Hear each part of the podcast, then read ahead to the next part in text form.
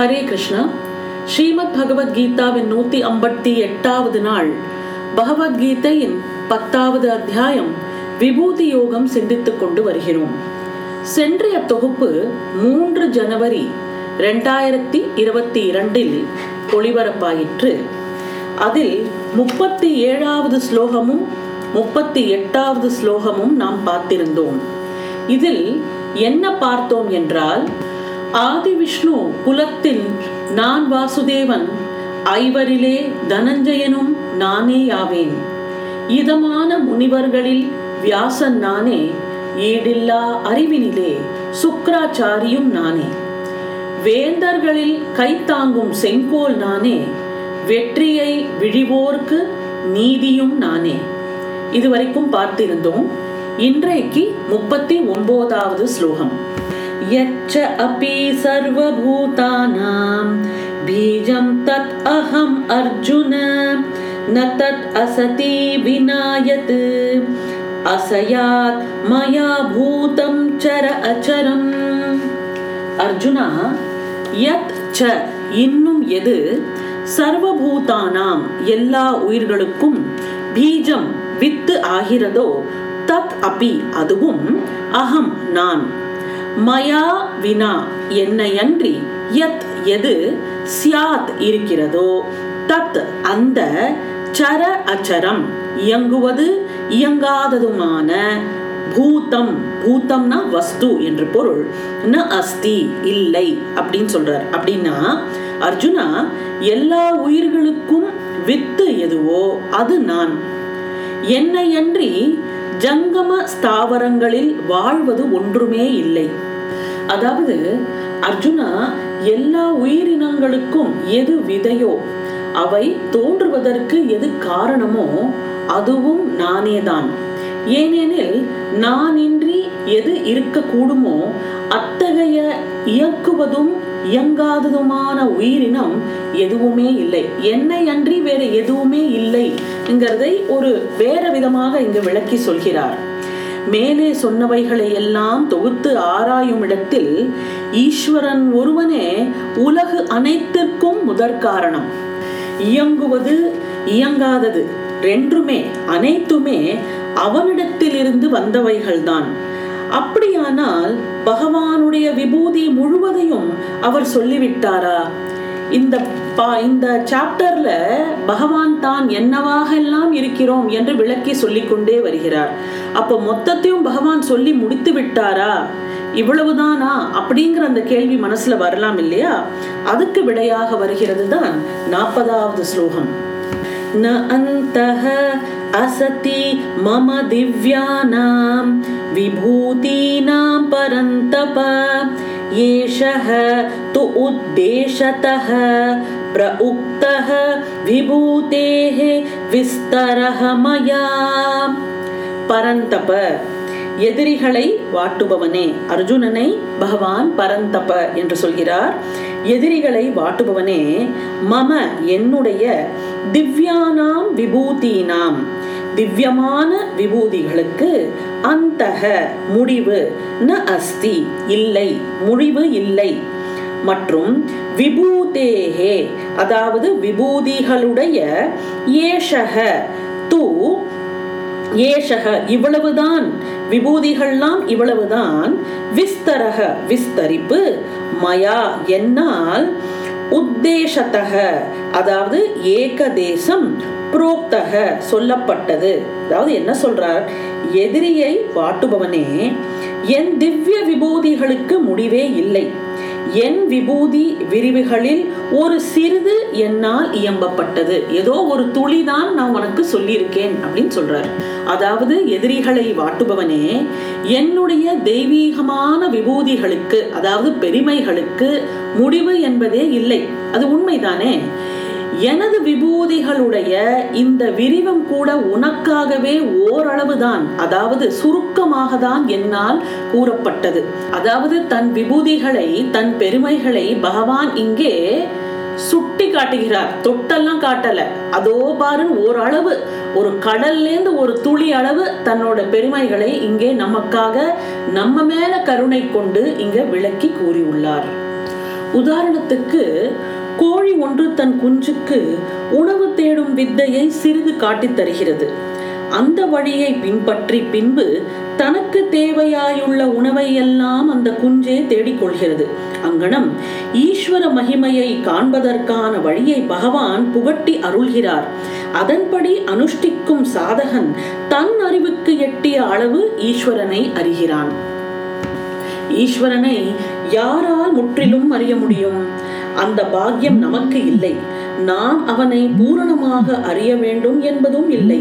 அவனை கண்டு அவன் ஒருவனே உண்மை பொருள் என்று உணர்ந்தால் அதுவே போதுமானது. ஒருவன் புண்ணிய நதியாகிய கங்கைக்கு வருவதாக வைத்துக் கொள்வோம். அதை கங்கோத்திரிலிருந்து கங்காசாகரம் வரையில் தரிசிக்கவும் ஸ்பரிசிக்கவும் வேண்டியதில்லை. கங்கையை ஓரிடத்தில் அதை தொட்டு நீராடினாலே அவன் கிருத்தார்த்தன் ஆகிறான் அல்லவா?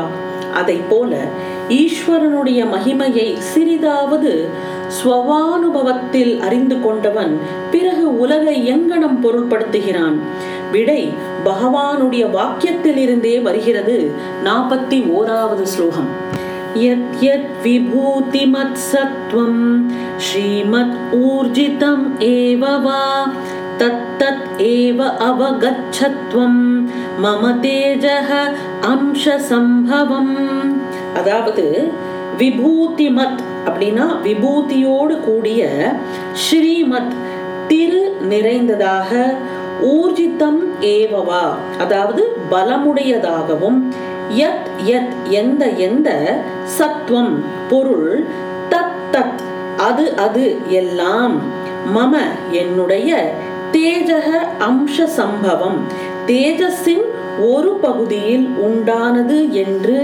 அவகச்சக துவம் அவகச்சக நீ அறிந்து கொள் நீ அறிக என்று சொல்கிறார். மகிமையும் அழகும் வலிவும் உடையது எது எதுவோ அதையெல்லாம் என் பிரபையில் ஒரு பகுதியில் உண்டானது என்று அறிந்து கொள். எது எது சிறப்பு உடையதோ ஒளி உடையதோ சக்தி படைத்ததோ அந்த பொருள் எல்லாம் என்னுடைய ஒளியின் ஒரு பகுதியில் வெளிப்பாடே என்று அறிந்து கொள் இப்போ சூரிய கிரணம் எங்கும் வியாபித்து எல்லா பொருள்களையும் விளக்குகிறது. ஈஸ்வரனோ எல்லா பொருளுமாய் அதன் தன் வாயிலாக தன் பெருமையையும் சிறப்பையும் அழகையும் வல்லமையையும் விளக்குகிறான். ஏதேனும் ஒரு பொருள் அல்லது உயிர் ஏதோனும் ஒரு விதத்தில் மனதை கவர வல்லதாயின் அத்தகைய மாண்பு ஈஸ்வரனுடையதே என்றும் அந்த வடிவத்தின் வாயிலாக மிளிர்கிறது என்றும் நாம் அறிந்து கொள்ள வேண்டும். எதெல்லாம் நம்ம மனசை ரொம்ப கவர்றதோ ஒரு சில பேருக்கு ஒரு சில விதமான கல்யாண குணங்கள் வந்து நம்ம மனசை கவரும். எதெல்லாம் மனசை கவர்றதோ ஒரு இயற்கை காட்சி மனசை கவர்றதா அது பகவானோட ஒரு பிரதிபலிப்பு. ஒருத்தரோட குணம் நம்ம மனசை ரொம்ப கவர்றதா அது பகவானோட பிரதிபலிப்பு. எதெல்லாம் ஒரு மனசுக்கு ஒரு நிம்மதியையும் அழகையும் தருகிறதோ அது ஒரு வல்லமையையும் தருகிறதோ அதெல்லாம் பகவானின் ஒரு வெளிப்பாடு என்று நாம் அறிந்து கொள்ள வேண்டும். அதைதான் இந்த ஸ்லோகத்தில் விளக்கமாக கூறப்பட்டிருக்கிறது. பகவானது சாகார நிலை அதாவது ரூபத்தோடு கூடிய அந்த நிலை என்றால் என்ன என்பது உனக்கு தெரியுமா? நீர்பரப்பின் மேல் தோன்றும் குமிழிகள் போன்றதுதான் அந்த நிலை. சிதாகாசத்தில் பலவித ரூபங்கள் எழுவதை உண்மையாக நாம் காணலாம். பகவத் அவதாரமும் அவ்வித ரூபங்களில் ஒன்று என்று ராமகிருஷ்ண பரமஹம்சர் சொல்கிறார். அப்படி என்றால் அகிலாண்டங்களில் உள்ள இந்த உருவத் தொகுதி தானே கடவுள்? இப்படி ஒரு கேள்வி நம் மனதில் வரலாம் அல்லவா? இதற்கு விடையாக வருகிறது தான் நாற்பத்தி இரண்டாவது ஸ்லோகம் இந்த அத்தியாயத்தின் கடைசி ஸ்லோகம் இந்த ஸ்லோகம். அத்தவா பகுனாயே தேன கிம் யாத்தேன தவ அர்ஜுன विष्ठभ्य अहम् इदं कृत्स्रम् ஏக அன்ஷேன ஸ்திதஹ ஜகத் அதாவது அர்ஜுனா அத்தவா அல்லது யாத்தேன அறியப்பட்ட ஏதேன இந்த பகுனாம் பலவற்றால் தவ உனக்கு கிம் ஆவதென்ன அகம் நான் இதம் இந்த கிருத்ஸ்ரம் அதாவது முழு ஜகத்துனா ஜகத்தை ஏகாக்ஷேன அதாவது ஒரு அம்சத்தால் விஷ்டப்ய தாங்கிக் கொண்டு ஸ்திதக இருக்கிறேன். அதாவது அர்ஜுனா இதை பலவிதமாக பகுத்தறிவதால் உனக்கு ஆவதென்ன? எனது ஓர் அம்சத்தால் உலகு அனைத்தையும் தாங்கி இருக்கிறேன் தவிரவும் அர்ஜுனா இவ்வாறு அதிகம் தெரிந்து கொள்வதால் உனக்கு என்ன பயன்? பகவானோட பலவேற ரூபங்கள் பலவேற அவதாரங்கள் எதை பார்த்தாலும் அதில் ஈஸ்வரனின் மகிமை. இது ஒன்னொன்னும் நம்ம நம்ம புத்தியால ஆராய்ந்து ஆராய்ந்து பார்க்கறதுனால உனக்கு என்ன பயன்? இவ்வாறு அதிகம் தெரிந்து கொள்வதால் உனக்கு என்ன பயன்? நான் இந்த அனைத்து உலகையும் எனது யோக சக்தியின் ஒரு அம்சத்தினால் தாங்கிக் கொண்டு இருக்கிறேன். இந்த ஒரு சிம்பிள் ஃபேக்டர் நீ தெரிஞ்சுண்டா போதும் என்று சொல்லி இந்த அத்தியாயத்தை பகவான் பூர்த்தி செய்கிறார். அதாவது வல்லவன் ஒருவனை ஒரு கோணிப்பையில் கட்டி ஓடவிட்டால் அவன் தனது முழு ஆற்றலையும் அப்பொழுது காட்ட முடியாது. பல வடிவங்கள் வாயிலாக பகவான் தமது மகிமையை விளக்குகிறார். எனினும் அந்த விளக்கம் அரைகுறையானதே. இனி அலையாக பரிமணிப்பது சமுத்திரத்தின் ஒரு சிறு பகுதியை. சமுத்திர க- கரையில் நிற்கும் போது நிறைய அலை வருகிறது. இந்த அலைங்கிறது சமுத்திரத்தின் ஒரு சிறு பகுதி தான் அந்த அலை என்பதே சமுத்திரமாகி விடாது அங்கனம் அகிலாண்டமாய் பரிமணித்து இருப்பது ஈஸ்வரனுடைய ஒரு சிறிய கலை மட்டுமே. அவனுடைய சொரூபத்தின் பெரும் பகுதி தோற்றத்துக்கு அப்பால் பரம்பொருளாய் உள்ளது. இதை நம்மளோட அறிவுக்கு அப்பாற்பட்ட விஷயமாக உள்ளது. கடவுள் உருவமற்றவரும் உருவம் உள்ளவரும் ஆவார். உருவம் அருவம் அவ்விரண்டையும் கடந்தவரும் ஆகிறார். அவர் எப்படிப்பட்டவர் என்பதை அவரேதான் முற்றிலும் அறிவார். அருவம் என்றால் உருவம் இல்லாமல் இருப்பது. உருவம் என்றால் உருவத்துடன் இருப்பது. அருவுருவம் என்றால் அருவும் உருவும் இணைந்து இருப்பது. இதுக்கு ஒரு முக்கியமான உதாரணம் என்று சொல்ல வேண்டும் என்றால் சிதம்பரம். சிதம்பரம் கோவிலில் பகவான் அருவம் உருவம் அருவுருவம் மூன்று விதமாகவும் நமக்கு காட்சியளிக்கிறார். இப்போ உருவம்னு சொல்லும்போது நடராஜமூர்த்தம் நம்மளுக்கு அந்த உருவம் கண்ணுக்கு தெரியறது. அருவுருவம் என்று சொல்லும்போது சிவலிங்கம். உருவம் என்று ஒன்று இருக்கிறது. ஆனால் அது பகவானோட முழு உருவம். கை கால் எல்லாம் நம்மளுக்கு அப்படி விளக்கமா தெரியல. அது அரு உருவம். அருவம் என்பது சிதம்பர ரகசியம். அதாவது நம்ம இங்க இருக்கிற இடத்துக்கும் நம்ம சிதம்பர ரகசியம் பார்க்க வேண்டும் என்றால் திரையை இப்படி விலக்கி கொள்ளி காட்டுவார்கள். அங்க வந்து தங்கத்தில் வில்வ மாலை அங்க வந்து தொங்கிக் கொண்டிருக்கும். நம்ம நினைப்போம் அந்த வில்வ மாலை தான் சிதம்பர ரகசியம். நோ நம்ம நிக்கிற இடத்துக்கும் அந்த வில்வ மாலைக்கும் நடுவுல இருக்கிற அந்த ஸ்பேஸ் அதுதான் அருவம். அதாவது எங்கும் வியாபித்து இருக்கிறான் இறைவன். அதை காட்டுறதுக்காக அந்த ஸ்பேஸ் தான் இறைவன் அங்க. அது வந்து அருவம். அதனால்தான் பல மதங்களில் நாம் பார்த்தோம் என்றால் உருவம் இல்லாமலும் வழிபடுகிறார்கள். இல்லையா? இது நம்மளோட ஹிந்துயிசம் சனாதன தர்மத்திலே இந்த கான்செப்ட் உண்டு. அருவம் அருவ ரூபத்தில் இருக்கிறான் பகவான். ஆக அவன் வந்து உருவம் உள்ளவனா உருவம் இல்லாதவனா? இதையெல்லாம் நாம் ஆராய வேண்டிய அவசியமே இல்லை. அவன்தான் பரம்பொருள் என்று ஒன்றே அறிந்தால் அதுவே நமக்கு போதுமானது. பகவான் என்பவன் உருவம் அருவம் இவ்விரண்டையும் கடந்தவனும் ஆகிறான் வாழ்ந்து வரும் உயிர்களுக்கெல்லாம் இதையும் நானே மண்ணுலகில் என்னை அன்றி பொருள் ஒன்றும் இல்லை. என் புகழுக்கோர் முடிவே இல்லை. இதுவரையில் சொன்னதெல்லாம் குறைவே அன்றோ?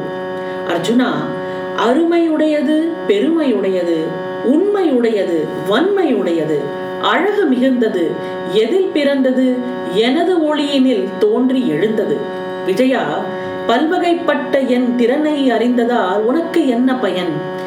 எனது மொத்த சக்தியின் ஒரு பகுதியால் தான் இந்த உலகத்தையே தாங்கி நிற்கிறேன் என்பதை அறிந்து கொள் इति श्रीमद्भगवद्गीता सुपनिषत्सु ब्रह्मविद्यायां योगशास्त्रे श्रीकृष्णार्जुनसंवादे विभूतियोगो नाम दशमोऽध्यायः